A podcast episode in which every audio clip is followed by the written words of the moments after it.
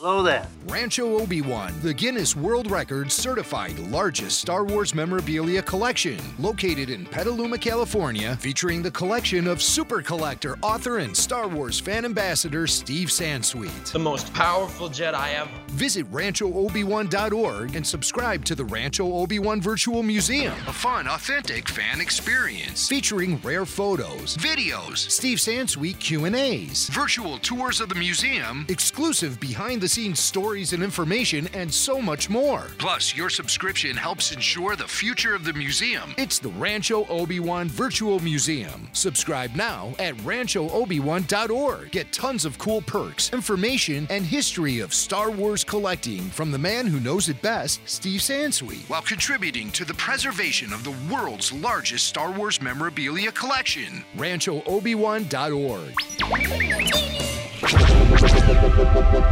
This podcast is part of the Red 5 Network. For more Red 5 Network podcasts, visit red5network.com.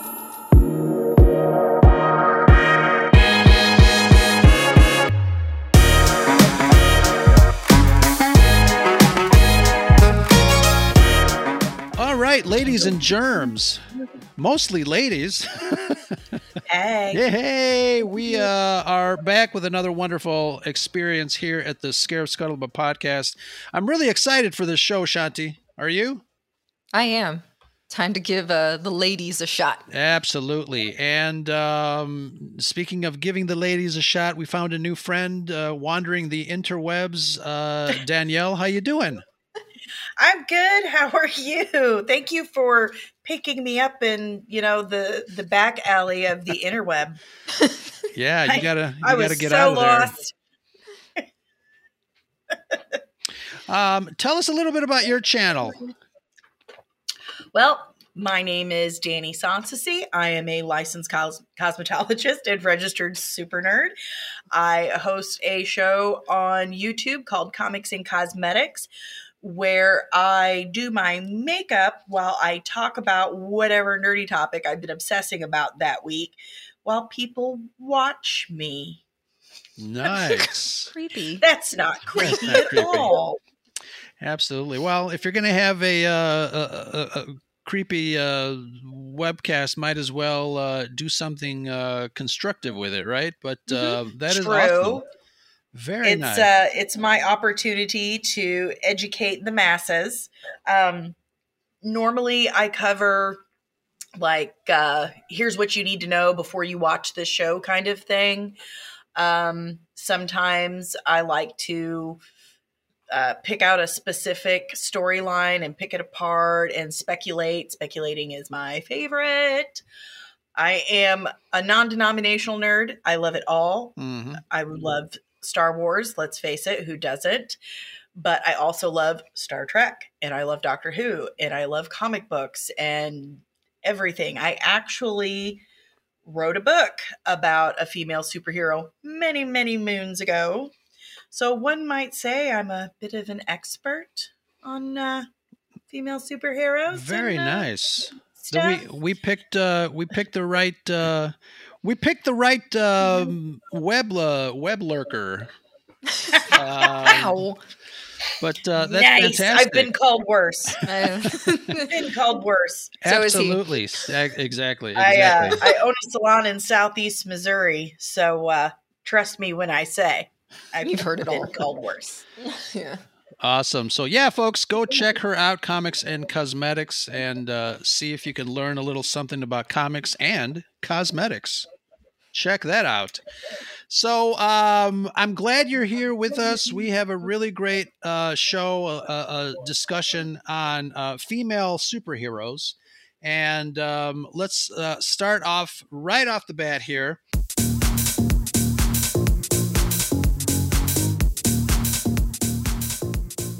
Uh, superheroes have always been traditionally male. You got male dominated stories filled with testosterone and crushing bones and destroying the enemy. And not that women can't do that either, blowing stuff up, and the list goes on. But today's modern superheroes are filled with diversity, not only with the actors that they play, uh, but uh, the way that we see them. And that always hasn't been the case, right? Characters like Wonder Woman, played masterfully by everyone's favorite, Lynda Carter, in the 70s, started the modern movement of bringing in strong female characters.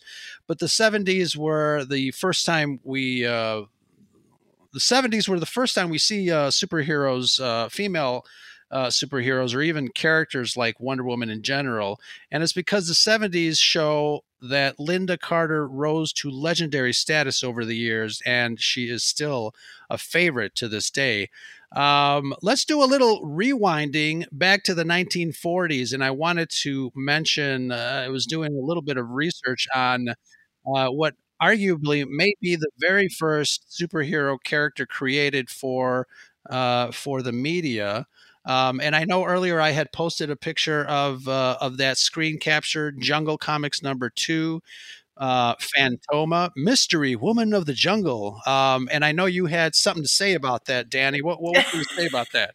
well, I love that you threw in the word arguably. Like that is that was the key phrase, arguably, because she pretty much existed in this just in this part of the jungle you know, and she didn't really go out to fight crime and and stuff like that. She was just kind of like, you know, I I struggle to use the word avenging spirit, uh, but it was something similar to that. Mm. You know, if if these guys crossed this part of the jungle and they ticked her off or did something that she felt they shouldn't be doing, she'd take them out.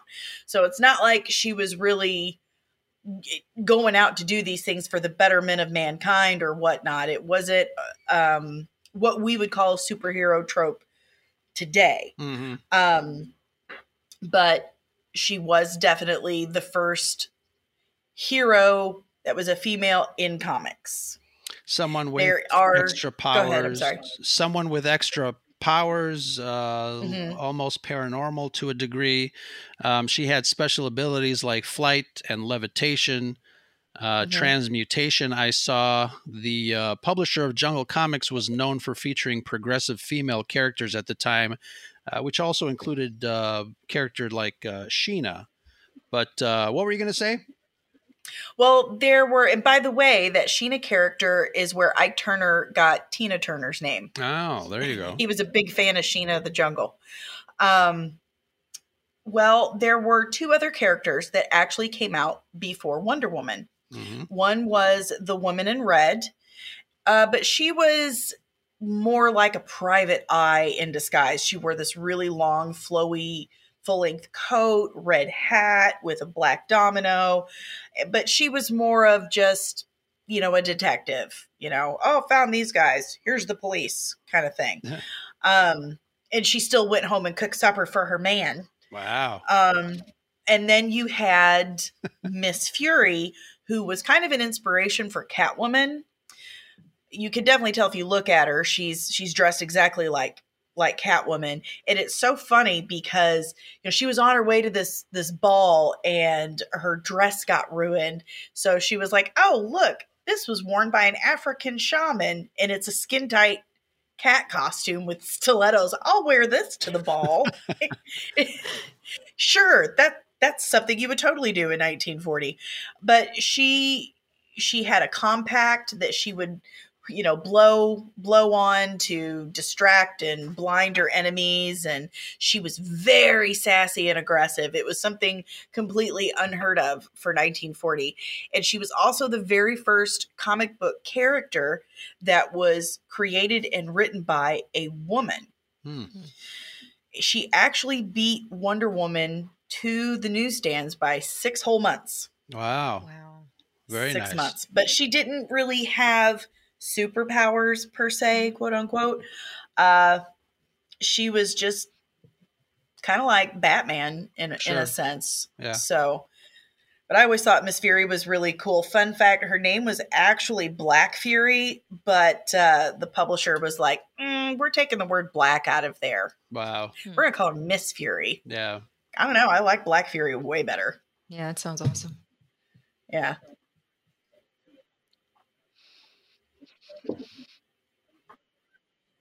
Sounds more uh, intimidating. You have um, no idea what you are. yeah, that's for. interesting. and thank you very much for dropping the knowledge like that. That is uh, that is awesome. Excellent, excellent. Um, so uh, Shanti and I did a Red Five Live um, last night because it was Star Wars Podcast Day. We are recording February eighth. Uh, the seventh was Star Wars Podcast Day. A lot of us got together and uh, we did touch a little bit about growing up nerd. And since we're doing this episode on female superheroes, I wanted to ask both of you guys um, what it was like growing up um, being a nerd and being a girl. Um especially in a you know uh, uh, most people say you know the the geek fandom is is kind of male dominated. And i know shanti had a story last night regarding uh, getting teased about liking uh, star wars and things like that. But um, what has been uh, your experience growing up uh, growing up nerd? Danny i'll start with you our, our guest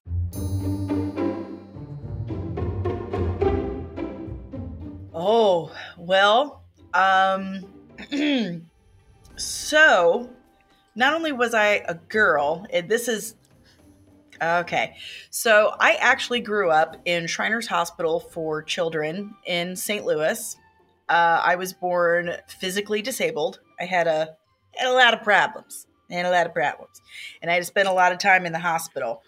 And uh, every Thursday, I think it was, some comic book store in St. Louis would donate, I mean, boxes of comic books, just boxes of them. And you could go down to the RT room, which is, you know, recreational therapy. So basically the playroom. You could wheel on down to the RT room and you could just take whatever comics you want, like piles of just free comic books. wow And uh, I went down there one day, and that's when I saw my first Wonder Woman comic. It was 1988, George Perez. It's around here somewhere. Um, and I went back to my room, and I remember reading this book thinking, oh my gosh, like she can fly and she's really, really strong. She can go anywhere she wants to.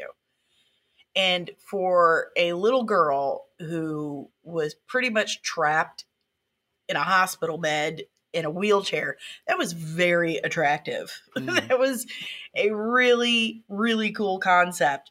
So uh, I became obsessed. Now, my my dad was really into sci-fi. He was really into Dark Shadows and Doctor Who uh, and Star Trek, and my mom was really into Star Wars. So I already had, you know, that uh, that The- upbringing, that the geek this stuff DNA. is Yeah. cool. Absolutely. yeah Um, my mom actually still has the first VHS box set of the original trilogy, and she has basically told me I will have to pry that out of her cold dead hands. Like I'll have to dig up her corpse nice and wrench it out of her fingers. But um but then I got into comic books which, you know, my parents didn't quite understand. They were like, "You're a kid, don't you want to watch TV?" I'm like, "No, this is cool. What's on TV? Is it this? No? Okay." um and you know, I already had quite a lot stacked against me because here I am, a little disabled kid who can't quite walk right, and uh, I'm just this tiny little girl in inner city St. Louis. So the fact that I'm toting around comic books and I'm talking about how my boyfriend is Han Solo didn't exactly win me a whole lot of friends. Mm. um, so sad. I I was pretty much a loner, but like a lot of girls in my generation, I can't speak for younger or older, but for girls in my generation that grew up fans of Wonder Woman and comic books in general, I became a total punk rock kid. in high school, I was I was 100% a riot girl. Um and that didn't exactly win me a whole lot of friends either when I, you know, shaved my head and walked around in JNCOs, but I did it anyway. But uh, once I got older and I found out that there were people out there like me, then it was almost like, ah, what's, how would you put it? It's like, discovering who you are, that you're not a mm-hmm. weirdo, that there is a community out there. There are people who like this stuff and not just like, oh yeah, I enjoy watching that, but appreciate the the intellectual storytelling, the the underpinning, the the motive behind it, the inspiration. Like they really enjoy talking about it and you know, talking about the philosophy behind it. And once I discovered that, man, I was just like 100% off to the races. it, it, it virtually changed my life. That is amazing. I, I, love that story. And, you know, as much uh, crap as comic books got uh, back in the, you know, probably more so in the 50s and 60s. Yes. Um, you know, there were a lot of artists and a lot of authors and writers that wanted to write the, the greatest American novel and um, you know but they still had to pay the bills you know they still had to put food on their tables so there's a yeah. lot of uh, great you know writers that uh, created pen names and went into the business of writing comic books and uh, you know didn't want to tell people that uh, they did that so they you know changed their names you had uh, you know obviously the biggest example was stan lee and uh, mm-hmm. it's uh, it's it's really great. I, I think um, you know you said you said something that really um, th- that's something that I, I, really appreciate the fact that you know this genre um, you know we love superheroes and sci-fi and fantasy um, for many many reasons and i think a lot of mm-hmm. people misconstrue the fact that you know people are running around in leotards shooting lasers out of their fingertips and flying in spaceships but when you peel that stuff back you know there are some really great messages some really Absolutely. great stories uh, that are you know um, encompassing some of the characters that we love. I mean, take a look at uh, you know the X Men and uh, mm-hmm. civil rights movement of the 60s and and and what uh, Stan Lee and all the creatives uh, the writers that were trying to trying to tell these stories uh, to kind of maybe teach a lesson about uh, you know acceptance absolutely every single one of those stories has a message and not to sit here and, and self promote but the book i wrote it was basically because you know one of the things that that happened one of the reasons i was in Shriners was when i was 14 like a month after i started high school i had my foot cut off. Like it was that was a big deal for a girl going through puberty and starting high school like you're gonna cut off my body part? Wow. like i'm gonna be a freak. No one's gonna want to talk to me. But when I wrote my book about my hero, she was an amputee too. So the whole book is a giant metaphor. It was just a therapy device for me to be able to, one, say goodbye to the woman I was going to be and get to know the woman that I was now. It was just a giant metaphor for me trying to get rid of those parts of myself that were weighing me down and accept myself. Like the whole tagline of the book was saving yourself can save the world because I had had kids at this point and if I was going to raise happy healthy well-adjusted children that I needed to be happy healthy and well-adjusted myself. And if it wasn't for comic books, if it wasn't for Wonder Woman, if it wasn't for Marvel and DC and I, I wouldn't be who I am today. They helped me get through that stuff because not only did it give me a place to escape what I was going through, but you read about you you can relate. You can relate. You're like, well, if this character was written by another human being and they're able to get through it, then what's stopping me? I can get through it too. Right. Comic books are an extremely underrated medium. Absolutely.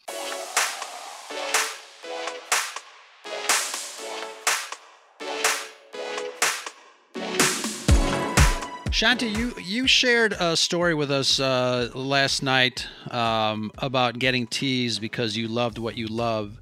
Um, can you recount that story with us and um, tell us a little bit about that experience?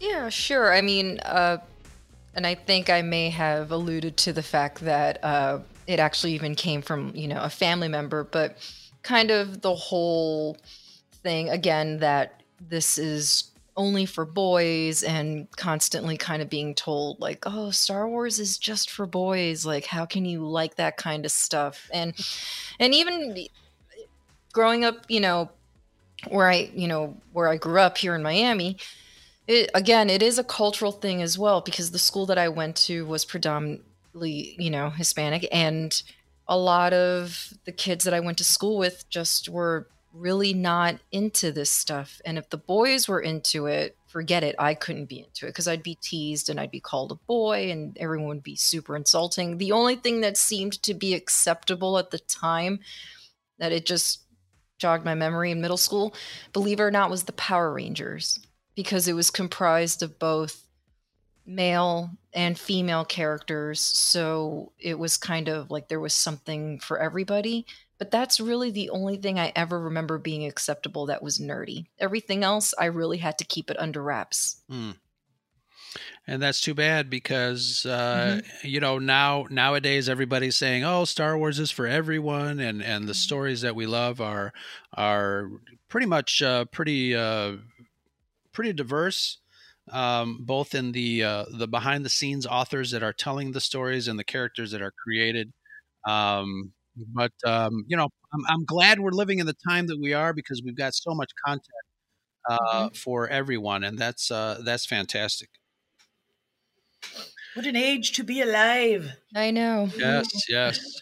And I always found it strange that you know people nerds like us would be looked down upon, especially in my time. It was all about looking up to the jock and the cheerleaders, and it's kind of like, how can you put down intelligence like this because as much as I don't like to generalize, everyone that I've ever met that has been into comic books or sci-fi or Star Wars, whatever the case may be, they always do tend to be highly intelligent. So mm-hmm. to reduce it to that is such a kiddie thing, that's a child's thing.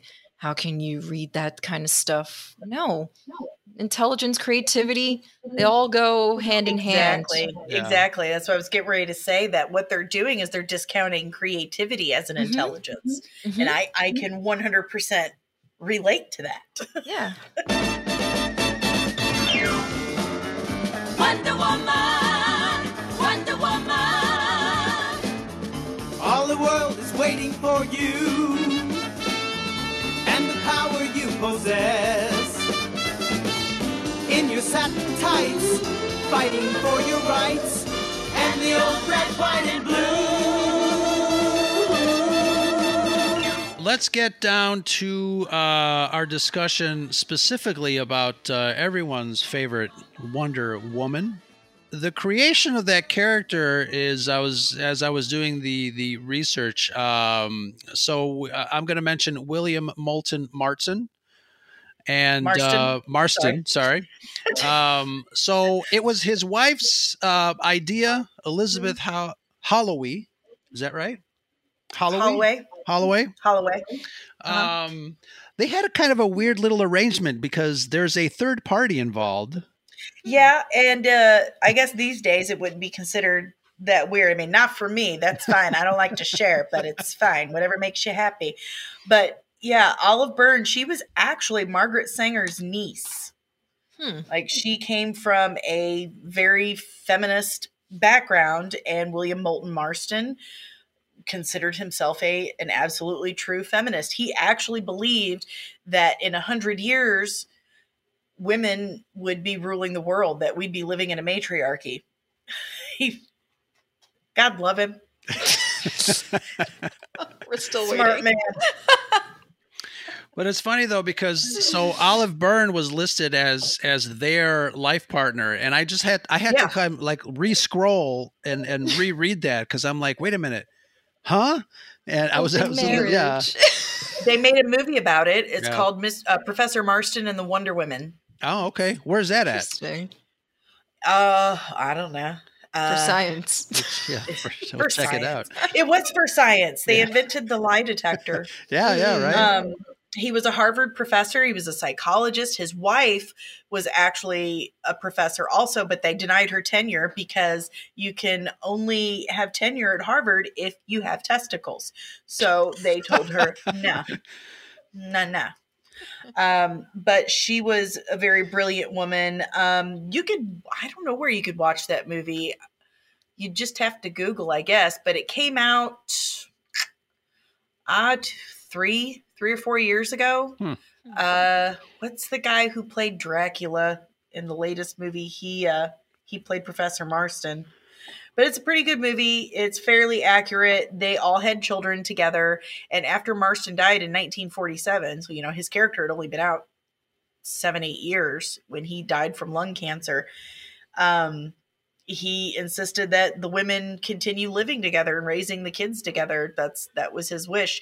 He made Wonder Woman based off of both of the women because he felt like them combined made the absolute perfect woman. And that's I mean, kind of beautiful if you think about it. It was a, a love letter to to the loves of his life. And Sure.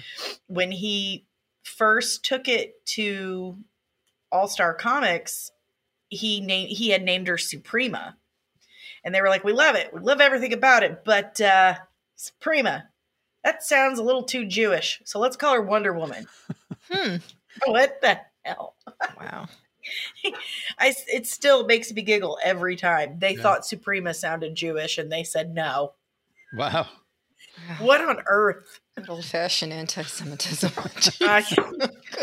Lord. Well, and he he changed his name publishing his his nom de plume was uh Charles Moulton because you know he was a Harvard professor and if Harvard found out that he was publishing comic books well then Wow. you know you can't work here. That's you're basically doing porn. You can't do that. That's disgusting. Yeah. so uh he eventually gets busted and they do fire him, but at that point Wonder Woman was doing great and he was so thrilled to find out that not only were little girls reading this, which but that was his original purpose, he felt like little girls needed a positive female role model. Like they they didn't have to be just a fabulous accessory for some man that they could live on their own, they could do things on their own and he found out that not only little girls are reading these comics but boys Hmm. like little boys especially soldiers Mm-hmm. Right. you know but uh uh it was it was a pretty big hit. It's just really sad that he died in 1947 right when the uh what was his name? Frederick oh this is gonna absolutely slay me. The guy who wrote that book that said comic books were evil. Oh damn it. It's gonna drive me crazy. Frederick frederick frederick it was seduction of the innocent by frederick Wertham and that's what kicked off the anti comic book thing in the 50s because, you know, during World War II, all the men were gone. So the women went to work. Mhm. They went to factories for the first time, really. They left the kids with the sitter and they built airplanes and they flew airplanes and they built tanks and they built munitions. And I mean, they were, uh, we were a nation full of Rosie the Riveters Mhm. it was you know fantastic i mean these women were so proud of themselves and they felt fulfilled and then the men came home from war and it wasn't even a thank you it was like all right you Get don't back have to do the kitchen. anymore. Mm-hmm. back to the kitchen with you Make me a no sandwich. mustard Yeah. this time and you know these these guys are looking at these comic books like well these books are encouraging them to go shopping on their own Right. Yeah. Exactly. and to go jogging. How what? Surely How not. dare they? How dare they? Not today, this Satan. Frederick- so this Frederick Wertham, this Doctor Frederick Wertham, medical doctor, decided this is what's wrong with with everything. It's it's women. These comic books are encouraging these women to you know wear pants and uh, walk outside alone and think we can't have that. so he wrote this book, and in it he postulates that Wonder Woman is turning women gay. Um, that Wonder Woman's a lesbian because apparently, and this is something we are still uh, dealing with today, and we don't realize it. We're dealing with the aftermath. This is where the narrative started that women can't be both. You can't be feminine and you can't be strong at the same time. You can't be, you know, girly and independent at the same time. It, it just doesn't mesh. They decided right then and there that if you're going to be a strong, independent woman, then clearly you don't like men. You're a lesbian, and that's an aberration. You should not want to be that. That is just terrible, and we need to find a way to kill it with fire right now. And it's just it, it killed comic books for like up virtually to this day for for women. I'm sorry. Continue.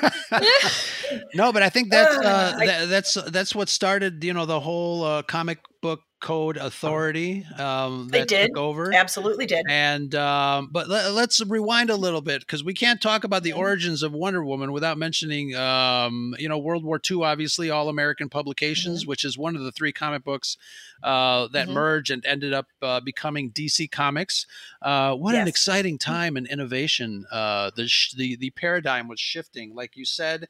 Um, men were away fighting a war and uh, wo- women were uh, were taking charge. Um, like you said, uh, you know there were a lot more um, women in, in in comic books, uh, like you mentioned, uh, Rosie the Riveter. So uh, really fantastic. But yeah, all of a sudden, all the men came back and said, "What the hell's going on here?" Um, World War II was winding down, so the need for uh, female superheroes in the 50s and 60s um, heralded a period that we uh, talked about uh, where everything kind of snapped back to societal norm n- normalcy or or what a lot of uh, folks decided was societal normalcy you know you didn't need uh, women's help anymore so that equated to we don't need women f- uh, comic book characters um, Yep. is kind of goofy.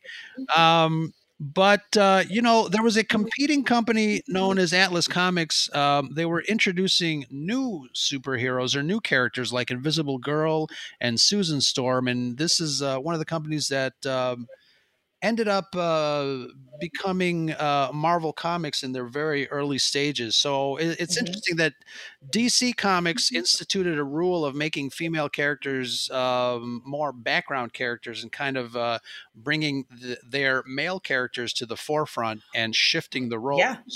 Um, where Marvel, you know, seems to be doing the opposite, um, which.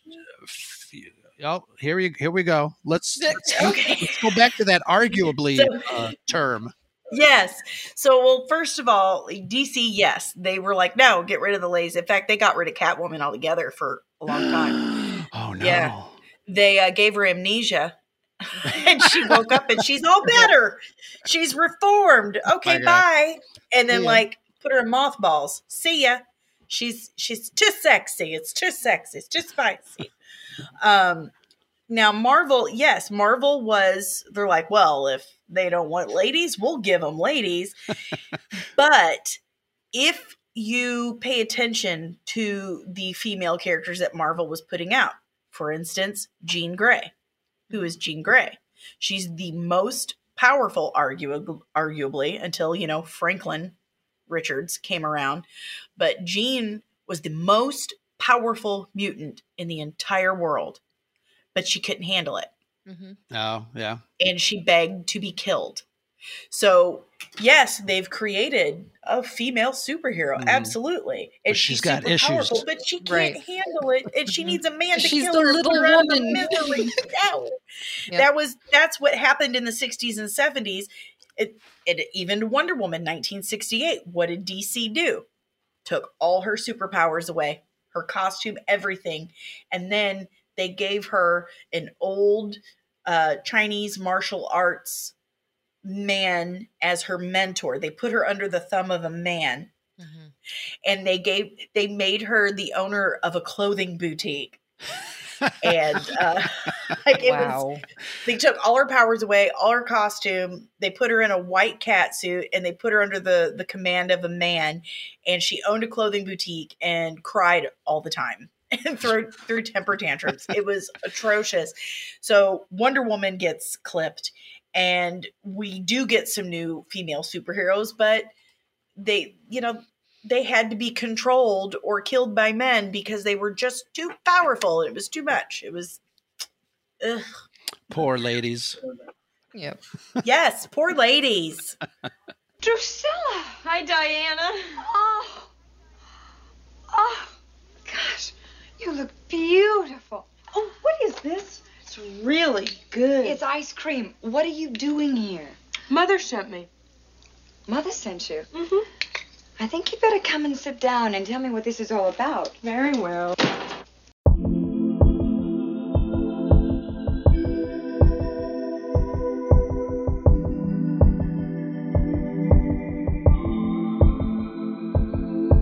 Well, now that you're taking a sip from your Wonder Woman uh, wine goblet, let's uh, let's move forward a little bit and talk a little bit more about Wonder Woman and the uh, the rise of of uh, of the TV show uh, back in the '70s, which is uh, it's an interesting uh, it's an interesting show in in how it was developed um, I guess ABC and uh, Warner Brothers uh, teamed up to do a pilot, um, which actually um, Lynda Carter was not in the pilot. Um, and I'm sure, uh, Danny, you know the actress that played Wonder Woman before Lynda Carter, right? Well, there were two. There was one in the late 60s. I can't remember her name, but the name of that show was Who's Afraid of Diana Prince, and it was ridiculous. Uh, she was this kind of frumpy girl that lived with her mom and she would see Wonder Woman in the mirror, but you know, it was supposed to be her. And then she would dress like Wonder Woman and she could levitate. And it was only like a couple of episodes. Oh, so she It had was some sort of weird psychosis, huh? Again, Yeah. again with the ladies. Uh-huh. exactly. Um, the second one came out in 1974 and it was a blonde woman named Cathy Crosby.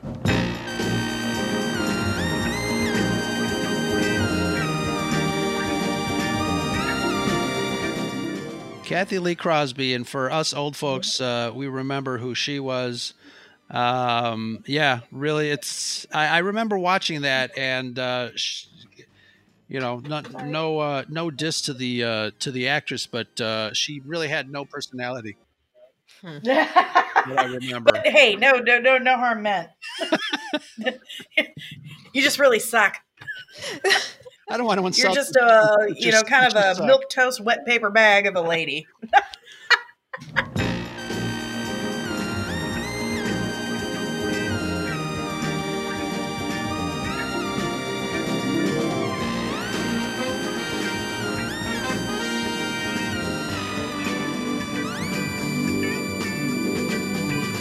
ABC decided not to pick up the pilot. It was dropped and forgotten mm-hmm. until a year later. Seems like Warner Brothers didn't want to give up the character, uh, rightfully so. So a new TV pilot was made, a new uh, series. Uh, this time, we get Lynda Carter. The new original Adventures of Wonder Woman. Um, which uh, was really uh, interesting because uh, that character closely, uh, more closely matched the character that was created uh, than that had been imagined by uh, Mr. Uh, William uh, Two Wives Marston. But uh, ABC loved it and went into production. Um, what do you guys remember about uh, Lynda Carter and uh, the show in the 70s? And again, I got to give Shanti some shit because she was a fetus. She wasn't even In the 70s? I don't even were- think she was didn't even fetus in the 70s.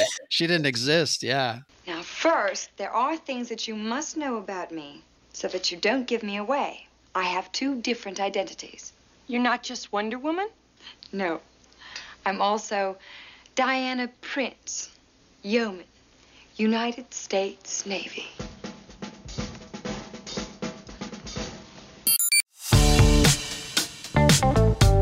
All right, time for the big thank yous, podcast family, to those of you that support the Scarif Scuttlebutt podcast. Team Scariff gives you all a heartfelt thank you, wonderful people who have found it in their hearts to support our show. We're super lucky to have you.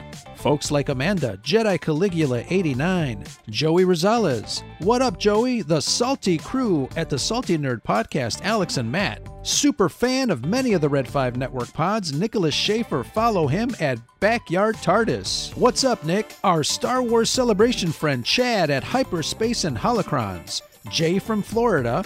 Our other Floridians, Frank, at the Garrison level. Big thanks. And looking at you, Steve, from Rogue One Radio. Check out that Red 5 pod for movies, music, TV, and more. And certainly not least, our executor level patrons, 97 Bravo and the Conversions Podcast. And Scott and Kim from the Used and Abused Podcast. Big thank you, Red Fivers. Go give them a follow.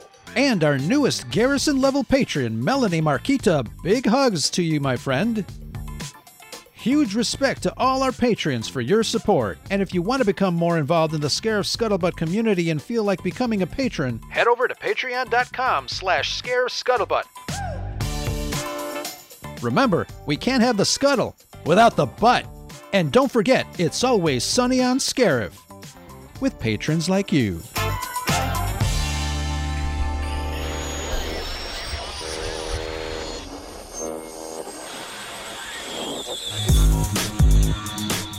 What's up, guys? Chiming in here mid show to remind you to stay till the end and find out how you can win a really awesome giveaway. DC Multiverse Batgirl from McFarlane Toys. Stay to the end, follow directions, win a prize. Have you seen the uh, the, the Wonder Woman show? I've only seen clips that wasn't again that wasn't one of the ones that was constantly on Mhm. reruns during my childhood, so I never really watched it. But I'm just very well aware of, of Lynda Carter, and Mm-hmm. I mean, she's just so beautiful. She is. She's stunning. She stunning. is. She was the. She is the living embodiment. I mean, physically, at least, absolutely, of, of Wonder Woman. In fact, Alex Ross, Alex Ross, my God, what an amazing talent. Um, he modeled his Wonder Woman in his books after Lynda Carter. Um, but I, the first time I saw her on TV, the spin, which the spin was her idea, the Right. spinning around and turning into the costume. Um, that was so cool. I just I remember watching that like I can't believe I'm seeing this on TV. Yeah. how, how cool is this? And it was cool because the spin was uh, integrated into uh, other properties like uh, Yes. animation and, and some of the other comic books, Mhm. the little special effects that they did. Um, and Alex Ross is actually a uh, local. He lives uh, in uh, in the suburb next door here to Chicago in Skokie. So that's cool. Oh, You just had to throw that in is, there. is he an enemy now? You get so Chicago one, St. Louis three hundred and forty-eight. Oh, that's too funny. But um, yeah, I mean, you know, when uh, when people obviously you've got um, you know Gal Gadot playing uh, the more current Wonder Woman, but you know, you mentioned Wonder Woman to anybody, and obviously Lynda Carter um, Mhm. is uh, top of mind. Um, I've got plenty of uh, you know gifs uh, of her running in slow motion on my phone, so that's I was gonna say we don't want to know what's on your phone. Not that kind of show. What is it about Wonder Woman? She had so much staying power. I mean, little girls now are still dressing up as Wonder Woman.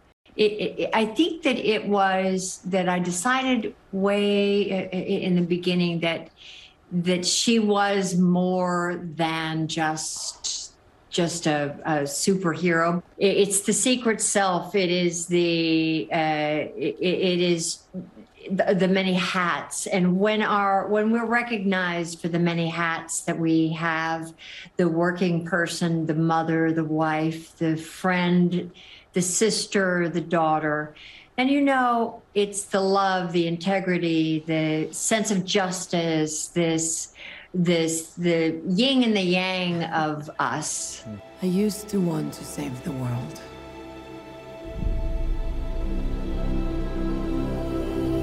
This beautiful place. But the closer you get, the more you see the great darkness within.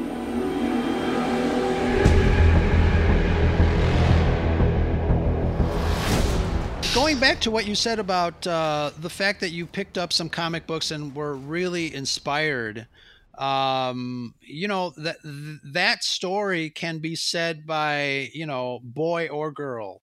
And it's just really fantastic that um, you know this genre this type of uh, fantasy and escapism um, affects a lot of us like that um, you know shanti and i we, we we talk about that all the time on, on previous shows with other you know friends um, and it's it's one of the reasons we keep coming back um, and it's really fantastic. I mean, Shanti is uh, well aware of uh, my love for for Star Wars, and mm-hmm. um, you know, you can take a look at uh, Shanti's uh, not now, but um, her background, her literal background, and sometimes her actual background. She's got uh, Catwoman up there. Um, so it's it's really uh, it's really mind blowing how these things affect us. Um, you know whether again whether you're a boy or a girl mm-hmm. um, whatever characters that kind of uh, i don't know you can relate to in some way it's uh, it's really fantastic um, and I, am going to ask Shanti, what is it about Catwoman specifically that uh, that you love? Uh, that's kind of hard to say because the way that I was introduced to Catwoman, it was such a much more of a visual thing for me. I'm a very visual person, so the first ever Catwoman I was introduced to was the Michelle Pfeiffer one. And that's only because I snuck out of my bedroom to see what it was that my parents were watching on TV because they had rented Batman Returns and I saw her for the first time and it was actually the first time you saw her in the movie. And obviously not knowing the context into how she became Catwoman, all I saw at that moment was just this strikingly beautiful, sleek black costume and she is just so confident and she's kicking this guy's ass who is trying to you know assault this woman and it just struck me between her confidence and being a badass and just being exceptionally beautiful. I, I mean it just it, it spoke to me. She could do both. Yeah, and and I know she's more considered like anti-heroes, so I was actually trying to think matter. about this and really I grew up actually with the X-Men cartoon when I was younger in the 90s, so believe it or not, my favorite female superhero is actually Storm because I've always liked weather as a kid. and again, another strong you know, powerful female, and I just not only that, but then also a woman of color. So, but, right, and it and didn't matter to me. I just saw this really strong woman, and that she could manipulate weather, and I thought that was so cool. I think the thing that speaks to most of us women um, when it comes to superheroes and stuff is that like I was saying about that narrative that was was made in the seduction of the innocent that if you want to be a strong, independent, capable woman, you have to sacrifice your femininity, your sensuality, your whatever makes you girly. But Wonder Woman and Storm and even Jean Grey, they showed us no. You don't have to sacrifice being feminine and being sensual and you know just liking pink to be physically strong, mentally strong, spiritually strong, independent, fully capable of taking mm-hmm. care of yourself. You can have both. It is humanly possible for you to have both. And I think that's the thing that just that really grabs most you know nerds girls that are into this nerd, nerd culture is that those characters show us that we can be both. Yeah, Wonder Woman definitely um, demonstrates that. Um, she is, uh, you know, she gets down to business and she takes care of things.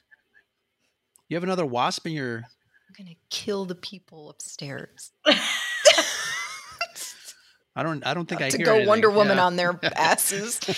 but it's true. I mean, look, I consider myself to be very feminine. The majority of my wardrobe is dresses, but at the same time, I know I could kick ass and I am independent and there's nothing wrong with that. But, you know, I love giving myself a manicure. I mean, you can encompass both. Uh, It doesn't mean anything in the same way that a man can be masculine but still have that sensitivity. There's nothing wrong with that. You know what I mean? Absolutely.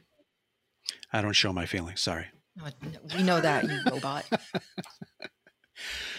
Um, I'm going to give you guys a little factoid uh, Q and A. Lyle Waggoner, who played Steve, Steve Trevor in um, in the Wonder Woman 70s show, um, he was actually handpicked to play another character um, above and beyond the actual character that got it. And obviously, we cannot imagine Batman being played by any other character other than Adam West. Yep. Um, and uh, he he actually was in the running to play Batman, which is uh, I find that uh, uh, amazing. It's really cool. There is only Adam West. I know, right? See, that's what I was I'm sorry. Like, Yeah. I can't even like Yeah. picture anybody else. And Do it's funny you though- guys remember the moment you realized that Bruce Wayne and Batman were the same person? No, Like I do, and it was it was because of Adam West. I Mm. remember running to my dad, you know, very little, like, Dad, Dad. And this is what I actually said. I'm like, Batman turns into Bruce Willis. oh, did you really say that? And he just started giggling. He's like, It's Wayne, honey. It turns into That is Bruce so that is so Bruce. Willis is not Batman. That's funny. No, I Oh, think I God. always knew. Just because based on the stuff that I watched, I watched the animated series, so it was always pretty clear. Like, Yeah, that came Bruce out when I was in high school. same. yeah, and I didn't watch. I didn't watch the original 1960s show until I got into high school, and then became really interested in the more classic It was stuff. on every day when I got home from school. Yeah. See, my parents watched it and they loved it. Sorry. Excuse me. But I'm pretty sure my parents watched Wonder Woman. Sure. Yeah. I'm sure they Who did. didn't? I Everyone mean, everybody Wonder- I don't did. think- I, it was so popular. I'm not really sure how it only lasted three seasons. And even though some of it, okay, the wetsuit, the motorcycle suit, the skateboarding suit, pretty corny. She had some corny stuff going on, but it was Invisible all we had. Damn it. It was it was all we had. And uh we we liked it. We loved it. We were damn proud to have it. And they were they were uh seems like they were gearing up for a fourth season. They left a lot of uh threads um, Yeah, you know loose loose threads there. Um but I think, you know, that last season uh, according to the some of the research I was doing, they they it seems like they were shifting their audience and there were a lot of like new characters that were younger and um and more like hip um which um you know, it, it all three seasons still had some some decent numbers from what I looked at, um, but uh, they decided to uh, change things around. I know the Incredible Hulk was moved into the time slot that Wonder Woman was in, Yeah, and uh, they that's had a brand new it. show. Yeah, they had a brand new show um, that they wanted to try out called the Dukes of Hazzard, baby, Mm. and uh, that kind of uh, shifted a lot of things. You know, Lynda Carter's show, Wonder Woman, the Wonder Woman show on ABC, it it spearheaded like a whole movement really because thanks to that show, we got the Bionic Woman. hmm God, I love we that got show. Oh, absolutely. I come on. I am literally the Bionic Woman. Okay? so as a child, Yeah. like that was a big deal for me. Like, Mm. what? Yeah. Am I going to be able to do things like that? The answer is no. It's no. You can't run in I've, slow I've motion. checked. I've tried. I can absolutely run in slow motion. That's the only way I can run.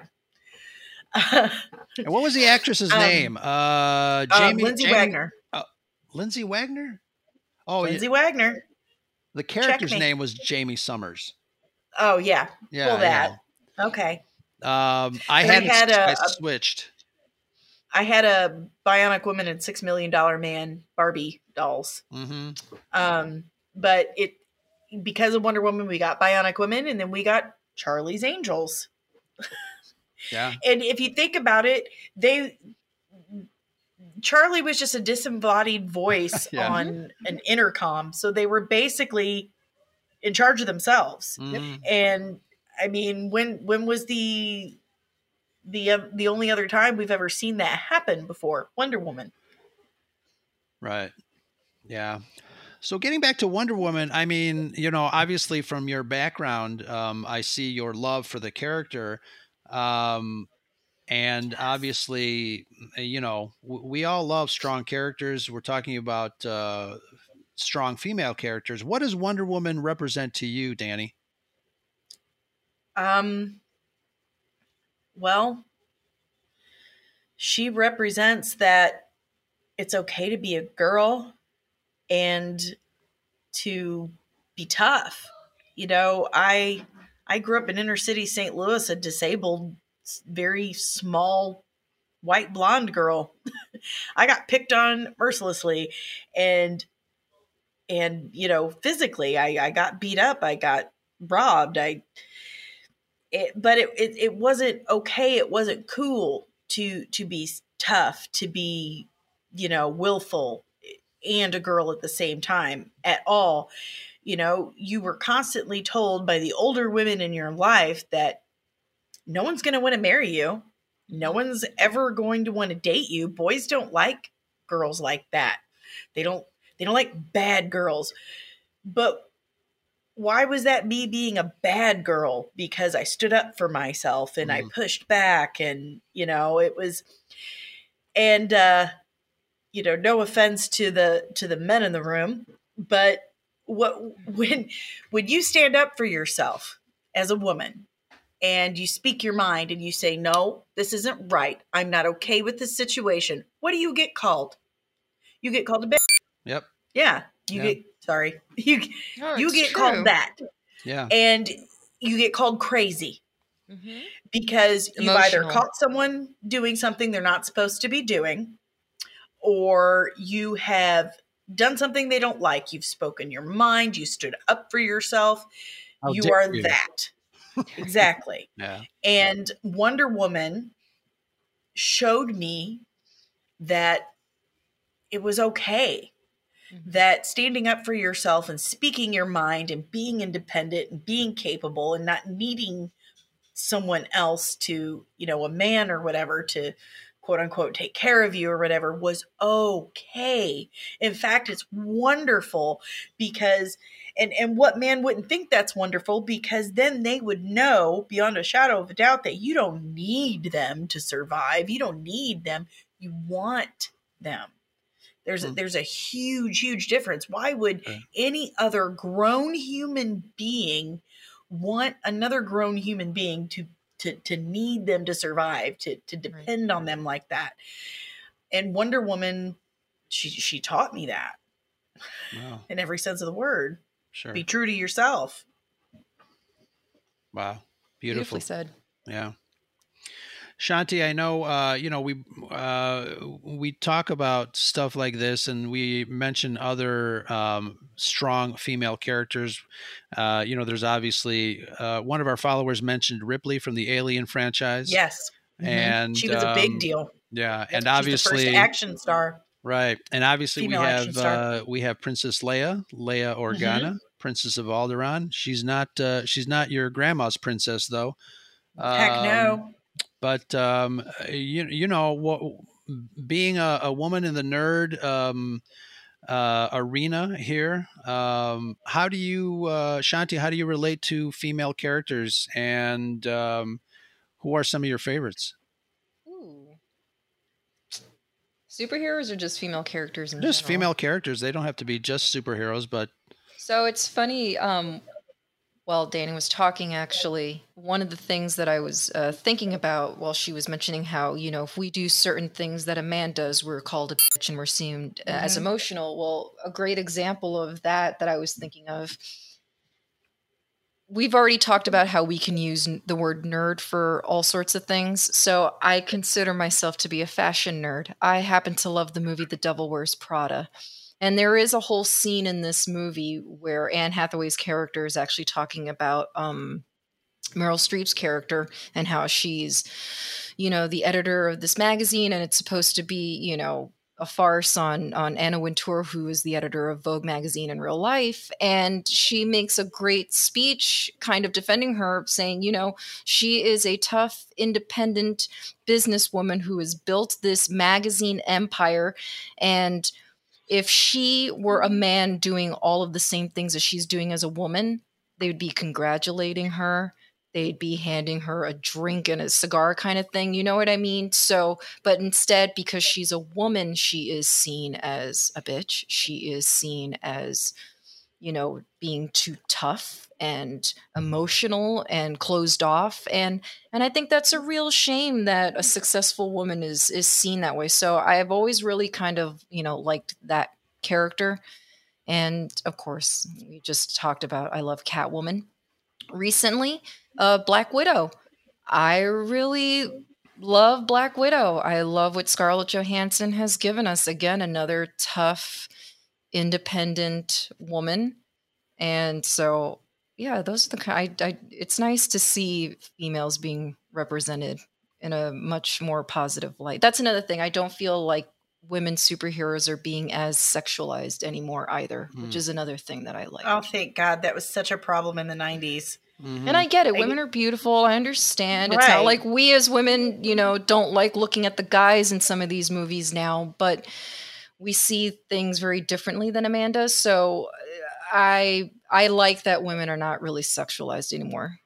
Well, if you look at a lot of the panels and covers in the 90s, you notice that they've got both booty cheeks and both, you know, chest dumplings. Mm-hmm.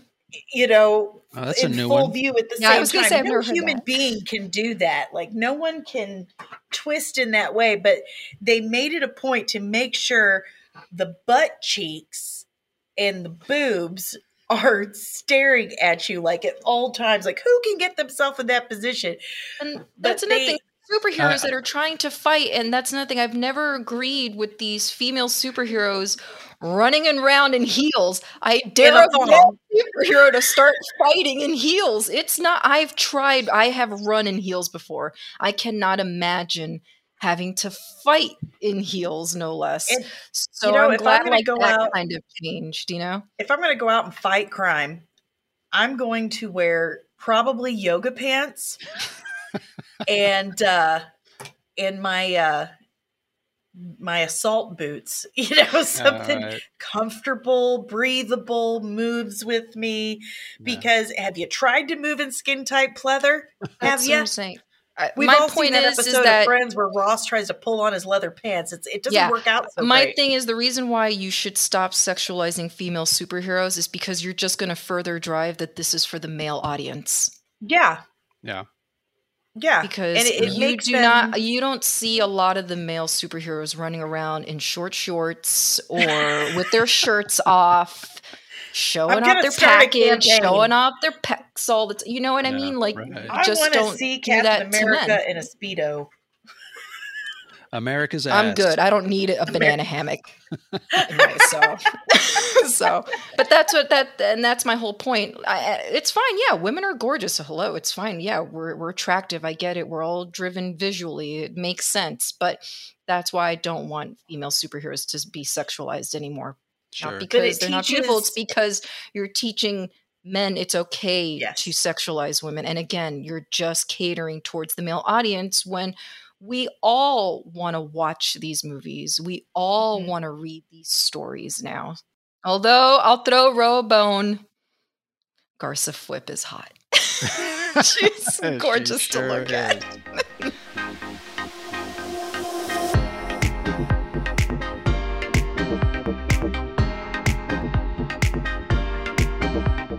but again, that's another good example. She is a gorgeous character on Boba Fett.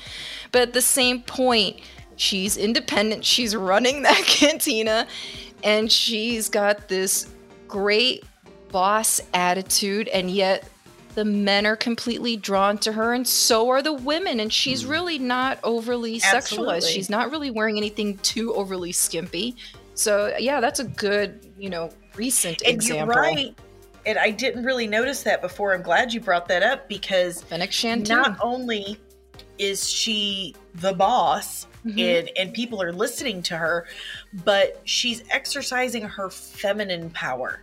Mm-hmm. She is soft and she is graceful and she's compassionate.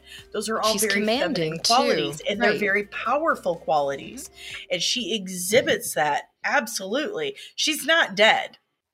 No, not at all. No, We, we we saw all no refuse roasted to believe that. Garsa we didn't see anything. carcass. So Yeah. until I see Max Rebo showed up at the last second in his car and his speeder. I apologize. My goodness. Shows up in his speeder and he's like, until I see a in. crispy body a la Uncle Owen and Aunt Beru, she's alive. Absolutely. She's alive. But um, yeah, I'm gonna have to crack open uh, one of my old boxes of '90s comic books and take a look at some of those um, covers. You know, for research. Great. I'm, I'm so glad I inspired you, Ro. Just- I'm here for you, buddy.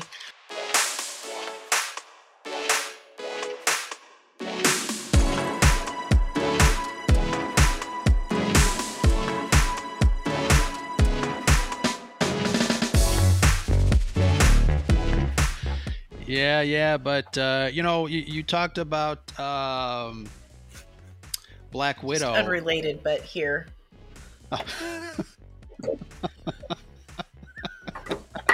I wish our audience could have seen that. I know, me too. But uh, you know, talking about Black Widow, I, I really, I was really digging her sister in in uh, in obviously in the Oh, God. movie. Florence Pugh is my girlfriend now. I love her. She is amazing. I love Florence Pugh. She's Oh my God, funny. she was she's amazing. strong. She's kick Hilarious. Yeah. Hawkeye too. What's her name? Hailee Steinfeld. Oh, Hailee Yeah. Steinfeld. Oh, they're, I they're like her so too. together. Yeah. Oh my they were so good together. Yeah. Absolutely. It's The a good time to be thing. both a nerd and a female. We're living in a great age, honestly. I would say so. I would Yeah. say so. Yeah. There really is something for everybody now, and I don't feel like I see too much of that misogynistic attitude that much anymore towards like female And I know comic um, book characters and stuff. I haven't really witnessed it. I'm sure it's out there. I'm not saying it doesn't exist. I- I have just my haven't seen it that much. I, I- know I Johansson like- was uh, lamenting uh, early on in, in her Iron Man uh, suits that they were, you know, bringing Yeah. that zipper a little too far down Yeah, um, in her outfits. Um, and I know that, you know, obviously that has changed, but um, yeah. Same thing with Scarlet Witch. I mean, that costume completely changed. And Mhm. um, We're still playing catch up from the repercussions of Mhm. you know the seduction of the youth. In my opinion, Black Widow that movie should have came out in 2013 Oh, yeah. instead of okay, here you go. It's like an afterthought.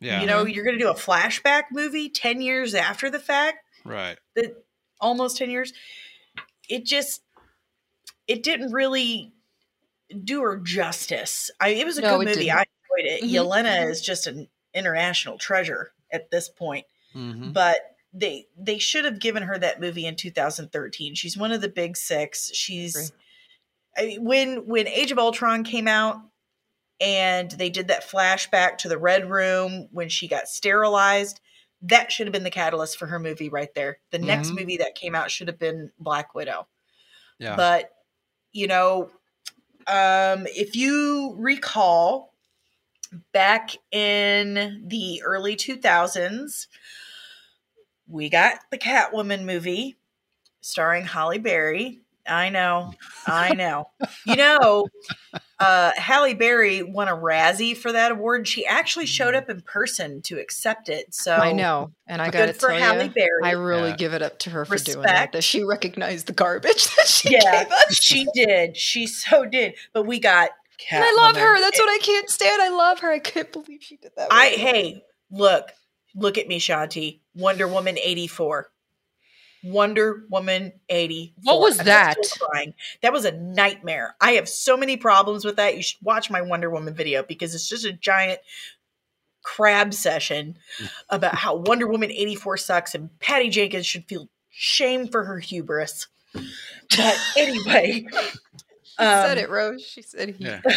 Elektra and Catwoman and oh, oh, the Jodie Foster movie, The Brave One, came out, and they all tanked in the bo- box office.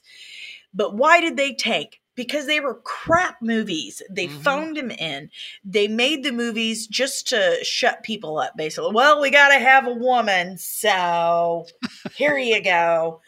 And it was throw total- bone.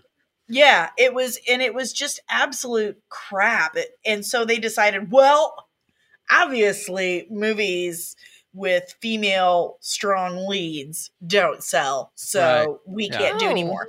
Yeah. Yeah, Joss Whedon was actually picked to do Wonder Woman in 2001, and in 2006. 2005 2006 they finally dropped the project and back then they said that it was because of created creative differences um, but now the story is that women's superhero movies just weren't selling so they killed the project. Am i grateful that they killed it? Yes Yeah, because Joss Whedon near that. but that was that was that the narrative that mm. you know these movies with female superheroes or strong female leads they, they just don't sell and it's not that we don't want to see them we do we desperately want to see them Give us a good story. exactly put put your back into it put some To be honest, into I've it. never been into Wonder Woman. She was never a superhero that I grew up with. She was never one that I watched, you know, any even the animated series like Batman and stuff. Like I never really liked any storylines that involved like Wonder Woman or anything. Because oh, I always just wanted I always just wanted to watch Batman and that was it. I just loved Batman. just and really it wasn't until you, so. it wasn't until the first Patty Jenkins Wonder Woman movie came out that I was like, ah, this is great. I love Wonder Woman. I started reading up on her. I love how Gal Gadot portrayed her. Then you gave us that sequel, and like, what did you do? I, it was like I went right back so- to, well, I don't care about this character that much anymore. Oh, I don't think you've ever known a woman like me.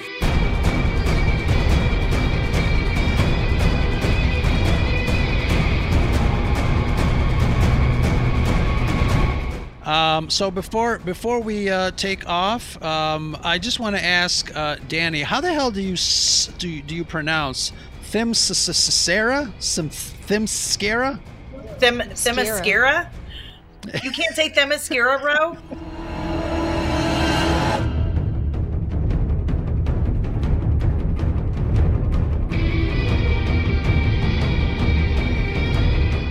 Is that a Chicago thing? I don't blame you.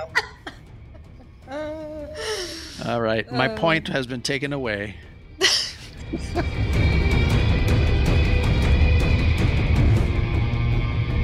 Well, this this has been a, a really awesome discussion on female superheroes and Wonder Woman from Carter to Gadot. Thank you, Danny, for participating in this. I, I hope you had uh, as much fun as we did talking to you about uh, about uh, Wonder Woman and uh, some wonderful characters that happen to be female.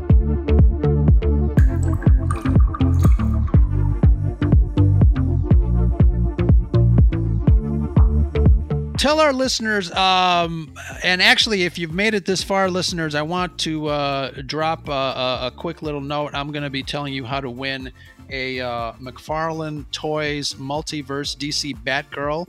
I will post that in the comments and uh, tell you exactly how to win it. Uh, stay tuned for that message. I've got a picture that i'll post later on. Uh, a really great action figure if you are uh, a uh, dc collector. Really awesome um, and if nobody claims it, let's send it over to you, Danny. Oh, yay! Her, eye- her eyes widened up. There you go. But um, folks, uh, thank you so much, uh, Danny. Tell us where uh, people can find you, and uh, part of the contest is going to be uh, making sure that uh, they check your channel out. Ah, yay!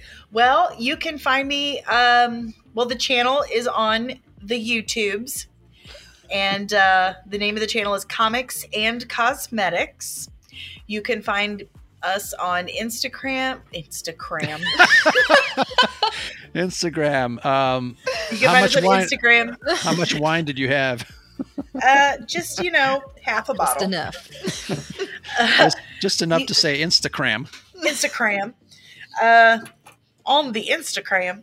You can find us on Instagram at comics underscore and underscore cosmetics. Apparently, comics and cosmetics all together was taken. So make sure you put an underscore in between all the words. You can find us on Facebook at Comics and Cosmetics and on Twitter at D underscore Soncasie. And let me spell that for you because you're not going to be able to.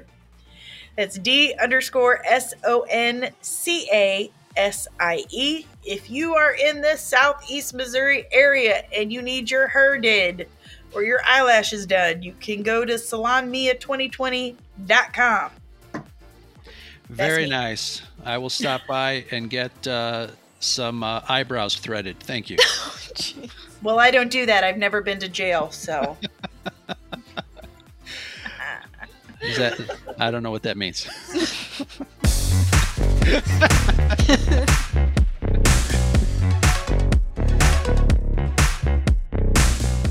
All right, folks, contest time. In order to win that DC Multiverse Batgirl McFarlane Toys figure, you got to do the following. Follow us here at the Scarif Scuttlebutt podcast if you're not already. Take a snapshot and post your subscription of both the Scarif YouTube channel as well as the Comics and Cosmetics YouTube channel and give her a follow. This contest is only open to folks in the continental U.S. because shipping to Zimbabwe and Paradise Island is getting a little out of hand. We'll select a qualifying winner by March 16th, and don't forget to tag us along with the hashtag ScarifSwag. Good luck, listeners. Shanti, bring it home. That's the scuttlebutt.